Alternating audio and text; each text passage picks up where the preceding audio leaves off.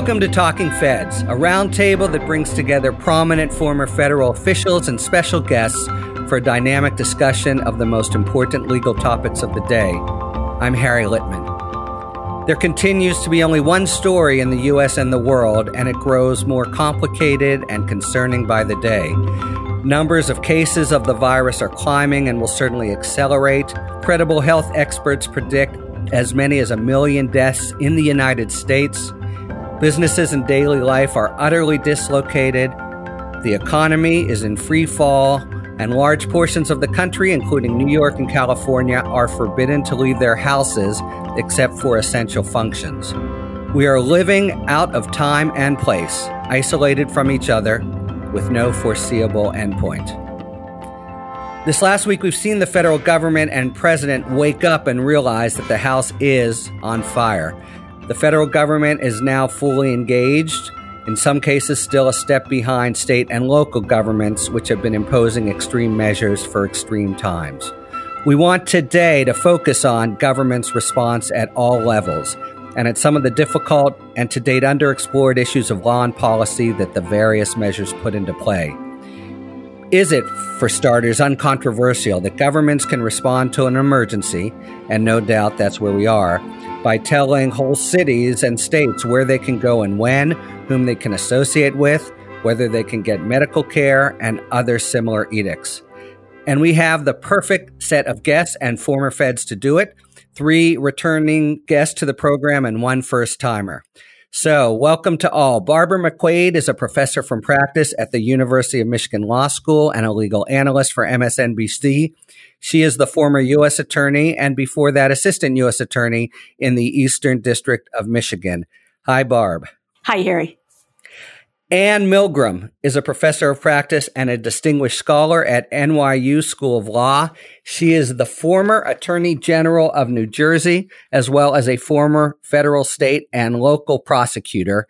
And you can hear her frequently with Preet Bharara on the Stay Tuned podcast. Anne, thanks very much for coming. Hey, Harry. Thanks for having me. Asha Rangappa is a senior lecturer at the Yale University Jackson Institute for Global Affairs and a CNN contributor. She was an FBI agent in New York City prior to her move to Yale, specializing in counterintelligence investigations. Thanks for returning, Asha. Thanks, Harry. And we're pleased to welcome for the first time Chris Lu. Chris is a senior fellow at the University of Virginia Miller Center specializing in presidential scholarship. So all of us here today actually have academic posts as well as federal experience. He has, does Chris, an extremely distinguished record in government. He was a former deputy secretary of labor and previous to that, the White House cabinet secretary in the Obama administration. He also directed the Obama Biden transition, and he served as well in the House as the deputy chief counsel on the House Oversight and Government Reform Committee. You've seen him very frequently on the cable shows during the pandemic. We're really pleased and honored that he can join us today. Hello, Chris. Thanks for having me. All right. So much to try to focus on. The last day has been really thick in New York and California with these shelter in place orders, which is something different from quarantine, uh, importantly, and would have a different legal justification. You know, everyone has responded cooperatively to date, or most people have. But if this goes on for weeks and months, can it last? Can the United States in 2020 just kind of accept whatever any government official says, or are we going to see this challenged in court and more kind of disquiet among the population? Well, Harry, I'll chime in. This is Barb. I remember going through some of these tabletop exercises as some of the rest of us have. Back during the time when I was in AUSA, I was the uh, crisis management coordinator for our office and went through some of these trainings that happened post 9 11. And, you know, we envision all these different scenarios, including those relating to a pandemic. And one of the things that we always talked about there is that the government does have the authority to do quite a bit to lock people down if it wants to. Um, people could certainly their their recourse is to file lawsuits with the court, but I think that courts are going to be quite deferential to members of the executive branch who are issuing orders for the basis of public health. to the extent it infringes upon other rights, rights to travel and other kinds of things, I think the court is going to look and balance, um, you know, if it is a constitutional right, it will use strict scrutiny. And in that instance, the court would have to decide whether the government, the executive branch has a compelling governmental interest that's narrowly tailored to achieving that goal. And I think when there is a global pandemic of a deadly disease, they're going to get a lot of deference to require people to shelter in place. I mean, what about that, everybody? Uh, you lawyers, uh, as Barb says, uh, you know, strict scrutiny is is reserved for infringements of fundamental rights, but right travel, right of association, and there it's called strict in theory, but fatal in in fact. But how can it be that we have different orders saying different things, but all of them are necessary? I think you're right, Barb. There'll be a compelling interest here but will all of them, all their moves be considered, you know, the least restrictive alternative, as the lawyers will put it?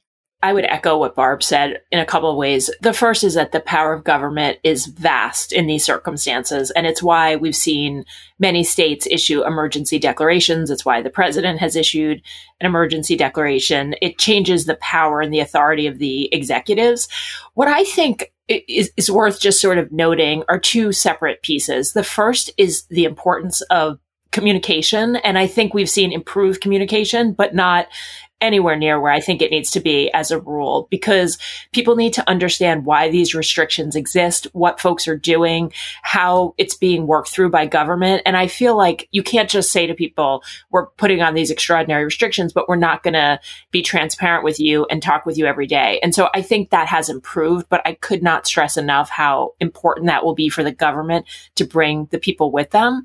And then the other thing I would sort of throw out is that as I've read about why the government has been so slow to act in asking people to sort of shelter in place, one of the justifications against doing it has been, will the American people comply? Right. And that, you know, it feels so cynical to me. I mean, I have incredible faith that people who have to go to work, obviously, or healthcare professionals, um, people who work in grocery stores, restaurants to deliver, like there are a number of people who have to go. And and we all understand that. But beyond that, and obviously people need to get food and medicine, but beyond that, I think people understand restrictions when they're appropriately, when they're, when they're properly communicated and people understand the potential harm. Yeah, I, I'll pick up on what Anne said. I mean, there's the there's the legal authority to do it, and I think that's it's unquestioned that whether it's a federal or state authorities, they have the ability to shut things down. But what's the practical reality of this? I mean, I, I live in Arlington, Virginia, so we are not under any kind of shelter in place, although most businesses are closed or restaurants are only doing takeout. But, you know, this afternoon I went for a run at my local high school track. And between the track and the infield, there were no joke, 100 people there working out, running. Clearly, mm-hmm. no authority is going to ticket anybody there. But the real question is, is the longer this goes on, are the American people really just going to are going to stick with this, or they're just going to start defying it in small little ways? And those small little ways are what causes this problem uh, to escalate. That really is uh, the issue. I mean, we had out here in California Elon Musk saying, I'm going to keep my factory open and, and kind of inviting a showdown when tickets here would be for misdemeanor offenses. I do agree with Anne. I think that people are and will rise to the occasion, but if it does go on for months, you know, it isn't 1918 anymore, and all the cases are from way back when. Uh, will will people say enough is enough and begin to chafe, or will they be cooperative with as long as government is giving them some explanation? You know, a lot of people are their their jobs and livelihood are threatened not just for this period, but if they if they're down this long, they might not be able to return to their to where they had been. This is Asha. I'm I'm just going to jump in here. I mean, it seems to me that you know there's there's also vast enforcement power here for the states, uh, even if it implicates fundamental rights. If there's any compelling government interest, it's the police power to protect the health and safety of its citizens. So, I mean, I think the question is how willing are I think the states particularly going to be to escalate their enforcement mechanisms for people who begin to you know, shirk their social responsibility. This is a collective action problem. I mean, we're all scholars yeah. here. So, you know, we have a collective action problem that once you have one or two people relatively speaking, so, you know, uh, some minority of people starting to shirk, the incentive for others to stay in line gets less. So, and then you just have like this cascading effect. So I wouldn't be surprised if this does go on you may see an increase of of enforcement because they have to. They can't, you know, if if this is going to happen together, it has to happen all or or nothing. Asha, you raise a really interesting point. You know, I know we have laws and most of us, I think, seek to comply with the laws, but there's also a lot of social norms that cause us to behave in certain ways. An analogy I used to use um, in trials all the time was the way people behave in traffic that you know, as long as everybody is obeying the traffic laws, everybody else follows along. But, you know, you see those si- signs that say lane closed ahead. And if everybody starts getting over, you know, everybody gets over and everybody gets in line. But if just one car zooms along in that closed lane, then another car follows and another car. And before you know it, all the cars are in that closed lane. And so I think we have a duty just to um, sort of model good behavior and and see how how people do. One thing I'm concerned about is in Detroit and perhaps other cities, the chief of police has said, likely quite candidly, that because of all of the responsibilities of our police officers, I have instructed them to stand down on enforcing many misdemeanor offenses.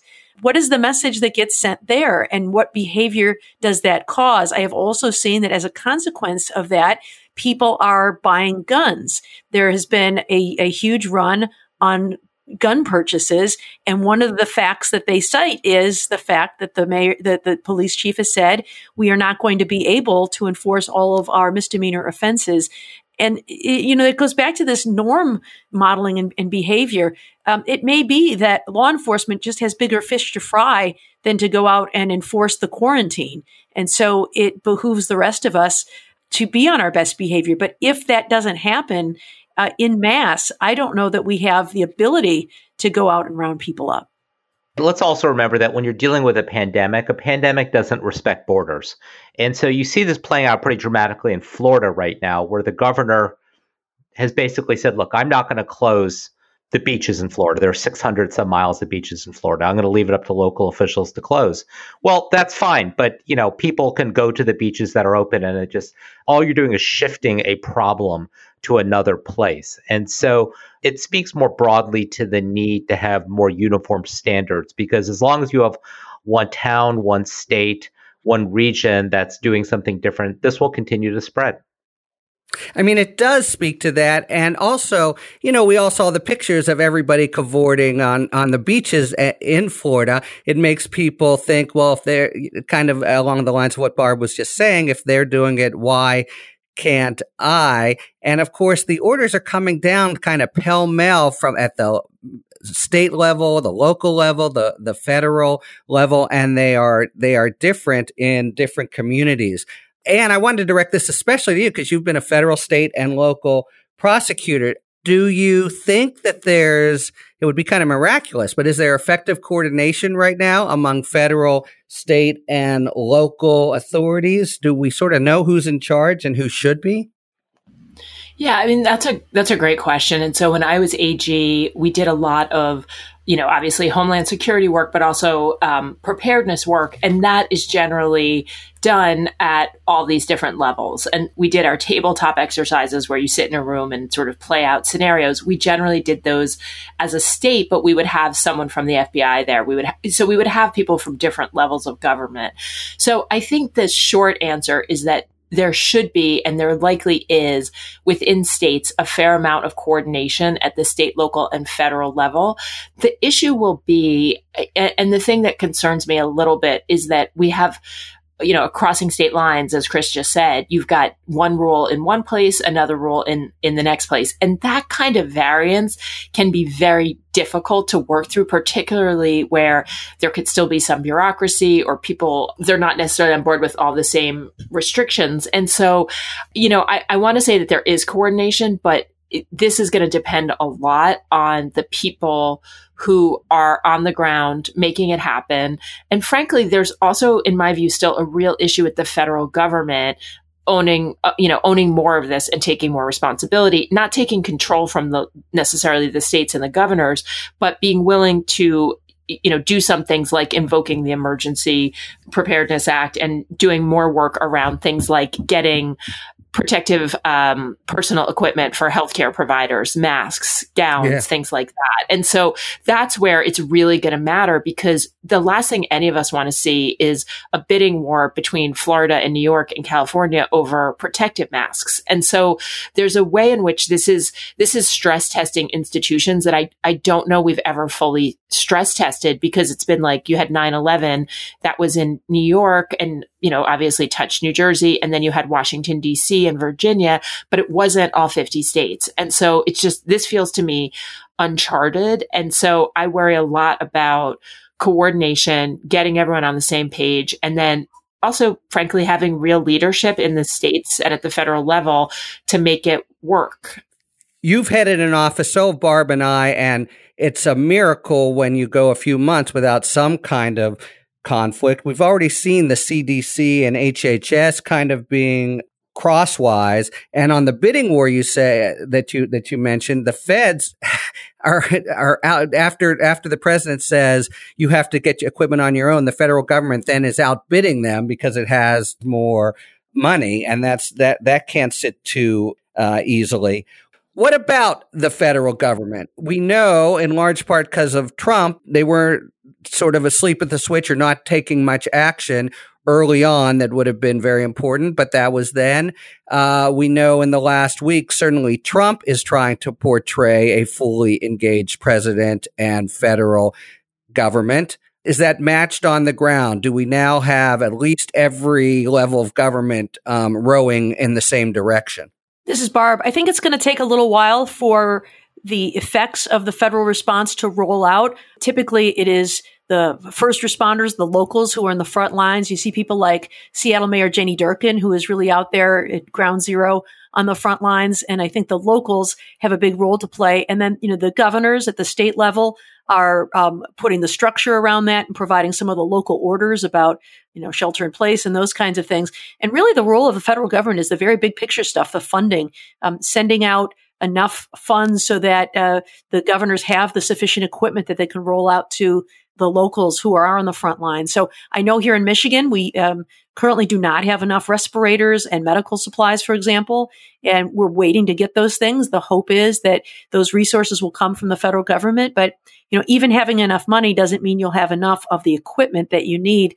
There are reports of shortages in the country, not having enough ventilators and respirators and those kinds of things. And so um, I think that it may be some lag time before we get all of the things we need. And that's really the role of the federal government is to provide that that support, the funding, the equipment, and the other things that the locals need to execute their strategies. Although you're right, it's not simply a matter of money. I mean, the ultimate will be if the federal government, and this would be the ultimate legal too, kind of commandeers companies and directs them to begin making ventilators and the like, which uh, there's some reason to think they have nominal authority to do, but but would businesses go for it? Chris, I just want to ask you briefly because you had some experience with the Trump administration and pandemics in in this transition exercise. Can you just give us the quick story on that and what, if anything, it, it taught you? You know, as part of the transition of power uh, in January 2017 uh, we did a tabletop exercise with the incoming Trump folks a week before inauguration day. It's similar to the one that the outgoing Bush people did with us in January of 2009. And there were about 30 Obama officials there, 30 Trump officials. And we did a tabletop exercise to game out how the country, government, comes together to deal with a major domestic incident. And the three incidents that were chosen were a hurricane, a cyber attack, and a pandemic. And what's interesting about the pandemic exercise was the fact pattern, which is a hurricane, I'm sorry, a pandemic that uh, starts in Asia and Europe. So the United States has a little bit of lag time. It's a pandemic that can transmit efficiently from humans to humans. And there are issues about lab capacity and vaccine availability and ventilators, uh, travel restrictions. And this was an exercise that was meant to acquaint the Trump people with you know, how when you deal with a situation like this, the whole of government has to come together and why you need to coordinate not just federal agencies, federal and state officials, why you need to have coordinated messaging, why you need to engage the private sector. So it was a preview of what they would face. And what is striking is that of the 30 or so people that were there from the Trump team, uh, about two thirds have uh, left government since then. Um, and so, even if the lessons were imparted to them, uh, they're no longer here to help implement them. Mm, bring back the the deep state. I wanted to return for a second to the the the question of enforcement through possible criminal penalties because I, you know, these these are violations of the of the orders typically are punishable by some time in prison. Now, of course, prisons are going to be, a, you know, there's going to be a prison that where the virus will spread like wildfire. A prison or an immigration center would be quite a place to incubate the virus. And then just in general, I wonder if anyone has thoughts about the, the impact that the, these orders and the fighting of the pandemic will have on the criminal justice system overall are, are there ways in which you know the a um, the rubber will hit the road in a very difficult setting Harry, can I jump in here? Um, I'll leave the second part of your question, but it seems to me that in terms of any kind of enforcement um, apparatus, that fines would be the way to go. Because as as Barb mentioned, I don't think right now what you want are you know arrests and processing of more right. defendants, crowding prisons, increasing social contact. Fines can really achieve the same uh, in my opinion, um, if you're really talking about people engaging in infractions of things like curfews or or gatherings and things like that. And it's really going to be the more you know have a more deterrent effect when people are very concerned about their finances right now as well.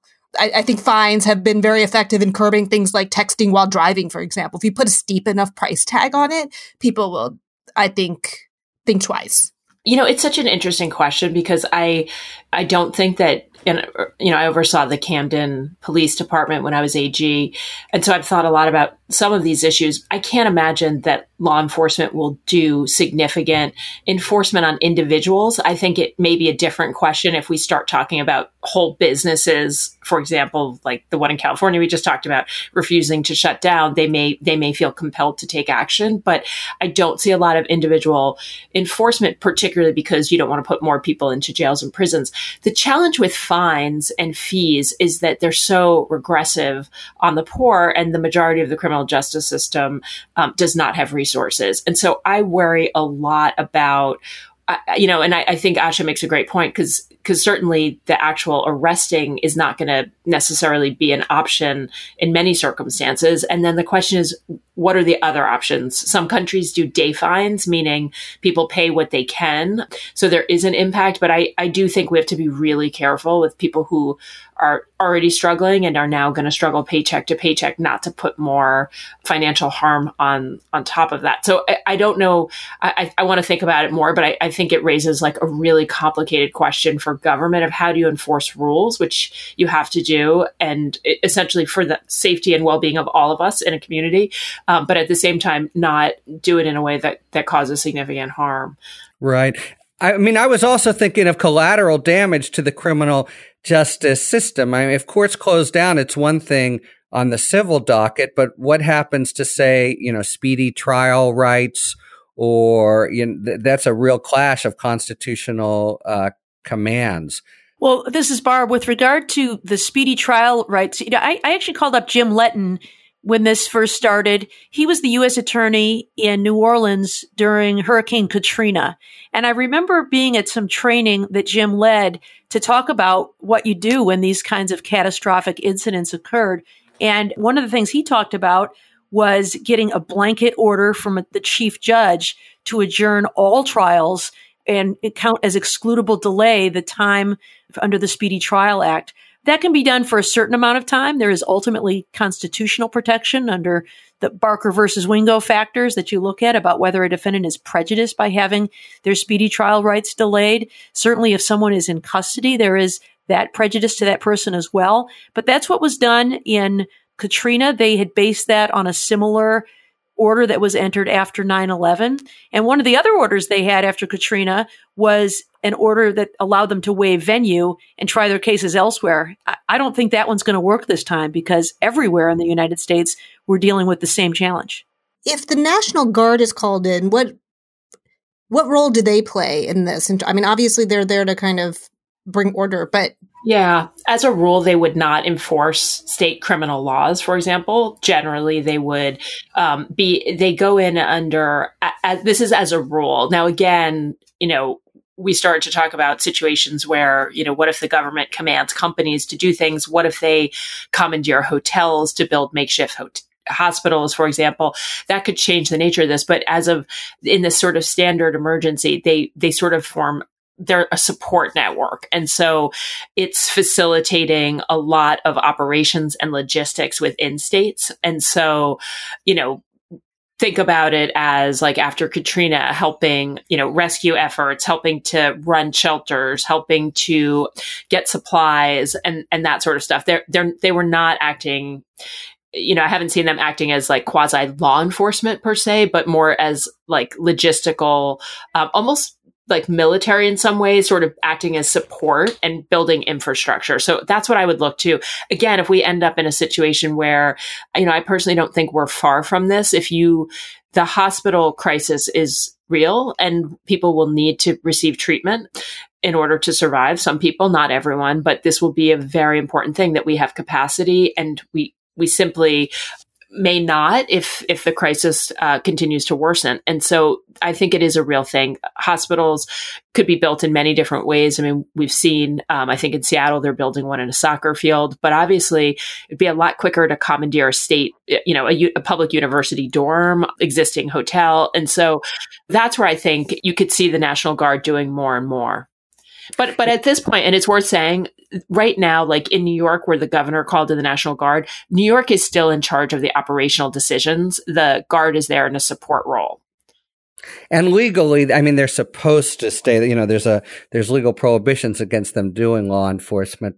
I think this hospital problem is probably the most severe thing on the on the horizon. And if the numbers rise to the extent they're predicted. Literally, there won't be hospital beds only for the corona folks. This is touching basically every national and international aspect of our lives. What about, does it appear as if Russia is trying in some ways to capitalize on the chaos? We, we've read a little bit about a, a, a disinformation campaign. What, what is that uh, about and how ominous is it? Well, I think that we're seeing more Russian disinformation, but I think, you know, it's also being amplified by people in our own government.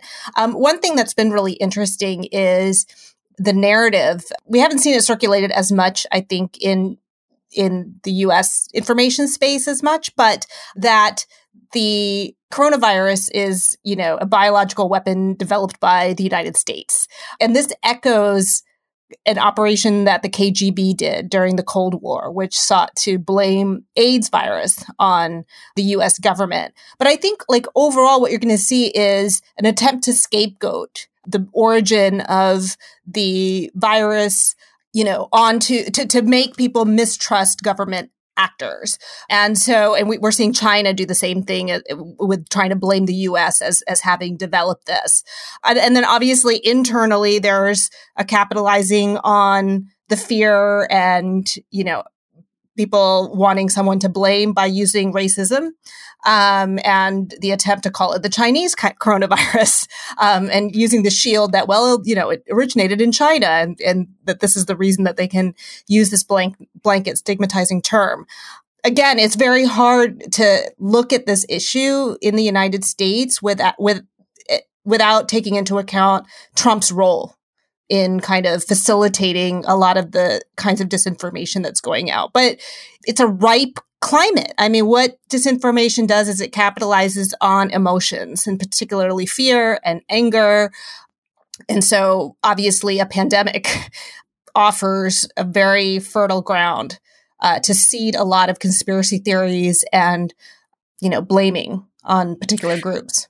Do you have any sense, Asha, of the specific kinds of disinformation that that is spreading? The ones that I just mentioned. I mean, I think that from kind of so you have different actors, right? So you know you there are there's a kind of disinformation that nation state actors are engaging in like Russia or China and then there are kind of less sophisticated actors that are whether it's the alt right or or um, other groups that are trying to further their own agenda using this crisis as a vehicle. So, yeah, I mean, I think you're going to see the conspiracy theories from other countries that this was something that was created by the US you know, and targeting groups and trying to kill them, um, same way they did with uh, suggesting that the AIDS virus was uh, trying to be used to kill Africans, for example.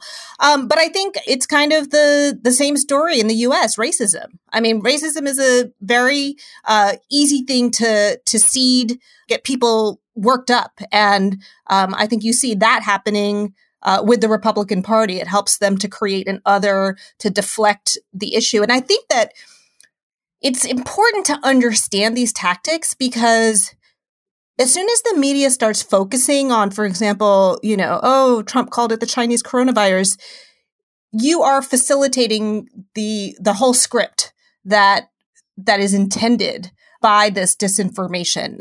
It's a it's a tactic called reflexive control that you throw something out there, you know the response is going to be a particular way, and then you can kind of create this narrative where it's the liberals who are trying to protect China um, right. I think that's, you know, it, it gets just kind of crazy. So, more importantly, there can be disinformation, of course, on the mechanics of how the virus works itself. And I think we're seeing that play out in the sense that you have this partisan divide. I think less so now over the last week, but just on whether this was even a threat that people need to be taking seriously. So you had, for example, the governor of Oklahoma, you have now the governor of Florida who are really just aren't taking action. And I think partly because there's become a partisan identity that's now attached to whether or not you take this seriously. Yeah, I mean, my I think there has been maybe it's abated now a kind of a red blue divide where a lot of the red states and people in them were were calling this kind of Democrat or liberal hype or or whatever you you know, and we're trying to show that they to show it by going to large you know group uh, gatherings. Is it your sense that that's still in play? I think that it's still in play mainly because I don't think that there has been a consistent message from Trump in terms of really taking this seriously, really articulating a cohesive message, demonstrating that he actually understands the magnitude and complexity of the problem. People will, if they have very strong tribal identities, they don't adopt beliefs based on the accuracy of the facts. They base it on whether it signals that they belong to a particular tribe. Okay. So believing that the virus is a hoax, this, this flies in the face of, you know, the graphs, the charts, everything that they're seeing. But if Trump says it's a hoax, then they have to stay on team Trump and they have to you know, convince themselves that that's true. So I think that it's incredibly dangerous when he is kind of setting those norms because he is basically creating the belief system that's going to be adopted by the people who want to signal their belonging as as loyalists of Trump. And I have to be honest with you, I don't know how others feel about this. I I don't believe he he understands this problem. I don't think he can get his mind around it. You know, yesterday he he said something to the effect of, you know, we had no idea that there would be a shortage of ventilators. And it's like this is this is the central freaking problem. I mean, this is the whole flatten the curve thing. This is why. Um, but you know, may, maybe there's some 5D chess going on. And my only explanation is that he, he cannot mentally grasp it. Yeah, I will. Let me chime in. I mean, Asha, you had a fantastic tweet on this yesterday where you said he just isn't capable of understanding it because it involves data and graphs and projections and conceptual thinking. And I think the problem you have is we don't need the Russians to sow chaos because he's doing it himself. He's done a 180 from the way he's talked about uh, this uh, virus for the past two months.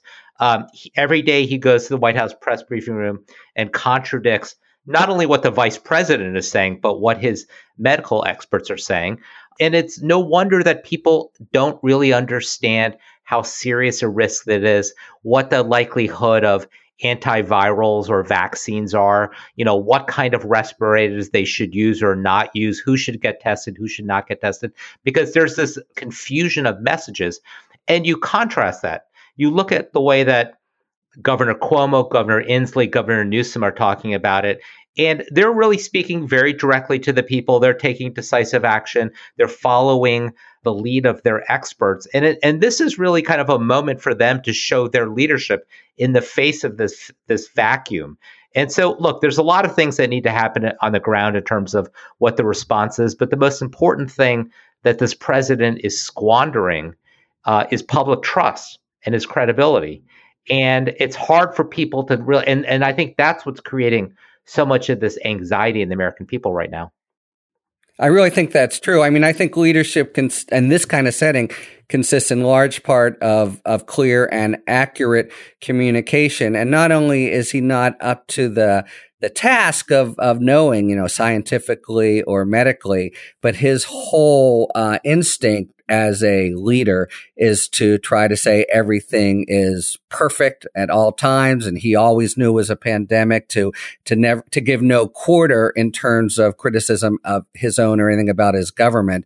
And that uh, inevitably is leading to his making, you know, terrific mistakes of, of fact and false claims. And, and then, you know, so many people just can't rely on what he's saying. I would add, um, I would add Governor DeWine to that list of governors who I think right. have been very strong and decisive. And frankly, I think he he did a lot for the state of Ohio by acting so quickly. And I would say this, Asha, I would love to disagree with you on this because I feel like at these times in the world, like there's nothing that I would like to see more than strong, consistent, thoughtful leadership. But I cannot disagree on this. I, I feel the same way. And I, I really, I would take any like there's nothing I would like more than than for us to be wrong on this one. Uh, completely. And and just to add to that, you know, it's it's also it's like this perfect storm where this is the one kind of crisis and threat where the worst, you know, aspects of how Trump governs like really can make the situation deadly um, the distrust and dismissing of, of expertise, and particularly scientific expertise, the willingness to blame everything on a deep state conspiracy as opposed to looking at the situation as it's presented itself, um, nepotism. I mean, can we just like remember that part of the uh, strategy for how to deal with this was outsourced to Jared Kushner's sister in law's father on Facebook. This is the team, guys. This is the team that is deciding how we are going to approach this.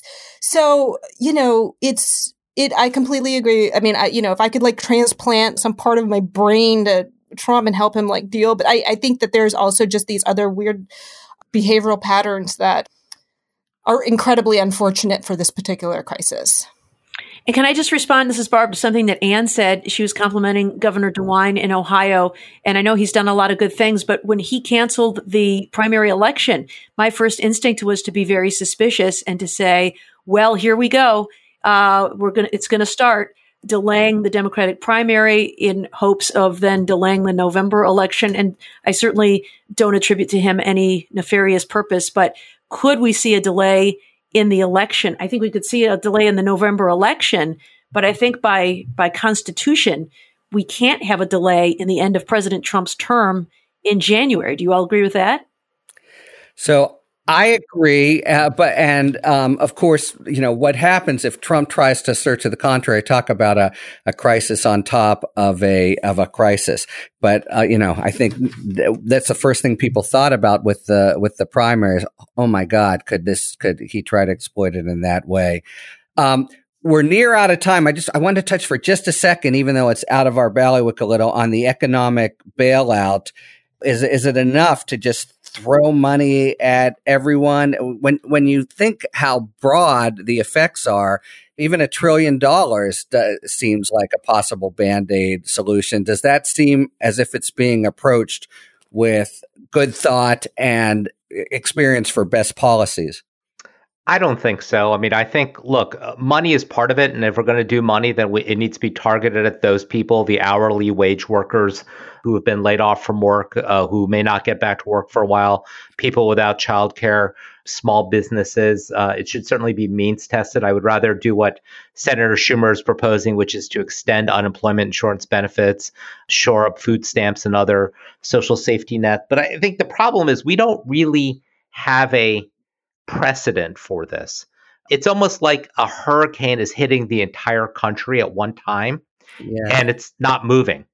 And if this is a two week shutdown, I think the country comes back, bounces back pretty quickly if this is two months, you know, all bets are off at that point. So we may be going through several rounds of uh, of stimulus packages. All right, and there's an end for now. I think this is a top. Both this and the November election are going to be coming up in coming weeks, and and also especially the hospital capacity. All right, we're at the end of this episode, so we want to close with a five words or fewer question that actually picks up on what Barb was just saying. This question comes from Gunnar Sagerstrom think I'm pronouncing it right, who asks, do you think there's any possibility that the November election will be postponed? So five words or fewer, Feds. Well, I'll go first. Regardless, Trump's out in January. and I would say, um, this is Anne. I would I would say uh, send paper ballots out now. Yeah, this is. I feel like we're writing a haiku. I think so too. I would say we have time to prepare. Uh, this is Chris. I will say too soon to tell. Okay, with a word left over. Very good for your debut. I'll say Trump may try, but no. Okay. Thank you very much to Anne, Barb, Asha, and Chris. And thank you very much, listeners, for tuning in to Talking Feds. If you like what you've heard, please tell a friend to subscribe to us on Apple Podcasts or wherever they get their podcasts. And please take a moment to rate and review this episode. You can follow us on Twitter at Talking Feds Pod to find out about future episodes and other Feds related content. And you can check us out on the web at talkingfeds.com, where we have full episode transcripts. Submit your questions to questions at talkingfeds.com, whether it's for five words or fewer, or general questions about the inner workings of the legal system for our sidebar segments. Thanks for tuning in, and don't worry, as long as you need answers, the feds will keep talking. Talking Feds is produced by Jennifer Bassett, Anthony Lemos, and Rebecca Lopatin. David Lieberman and Rosie Phillips are our contributing writers. Production assistance by Sarah Philippum and Sam Trachtenberg. Thanks, as always, to the amazing Philip Glass, who graciously lets us use his music. Talking Feds is a production of Delito LLC. I'm Harry Litman. See you next time.